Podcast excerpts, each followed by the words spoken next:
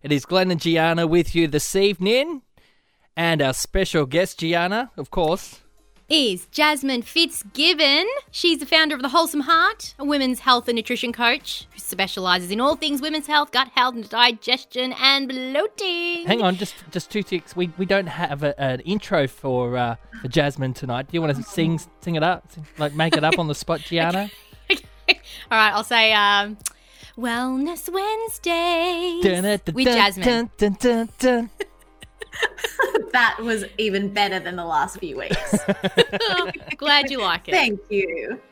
Now, tonight we've got you on the show for something special. We're talking about supplements and powders and how they all work to support our well-being. But, but, but, but, but. But before we start, Jasmine, I would like to say that I took some of your advice from last week and I tried the kombucha cola.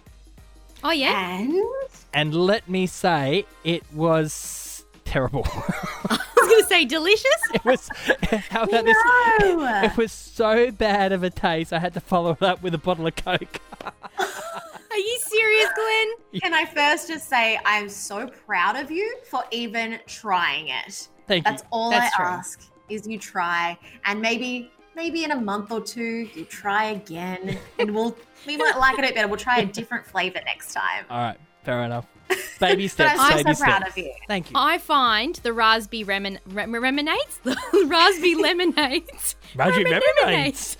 Sounds like Scooby-Doo, doesn't it? Yeah. Raspberry lemonade flavour, generally across the board, is really, yeah. really nice. Or the lemon lime bitters or ginger berry type ones. Yeah. See? Yeah. There's lots of options. Anyway, but we're not going to talk about kombucha tonight. That's for another time. This evening, as we said, we're going to talk about supplements and all the protein powders and gut powders that you can get. We received a text message last week from a listener who was asking for you to debunk them because they're confused. And I have to admit, I'm a little bit confused too because there are so many on the market. You can get them at all the supermarkets now. And I just think, and can I just say, some of them are really expensive. Can you give mm-hmm. us a little bit of info from your perspective on what we should do?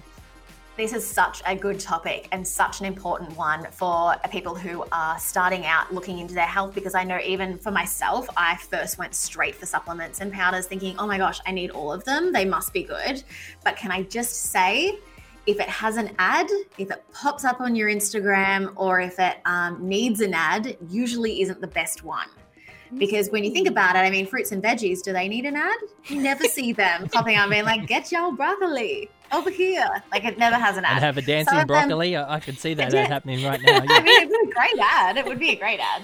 But a lot of them just have amazing marketing, and we need to just take a step back when we see it and really see it for what it is. Um, there are some fantastic products on the market, but we want to think of it always as a supplement to our diet. It shouldn't take away from any of our foods or dietaries that we're eating, but has it as a supplementary to it. So that would be the first point of call, is not using it as a replacement for anything. Shakes, yeah. protein powders, or anything should always come second.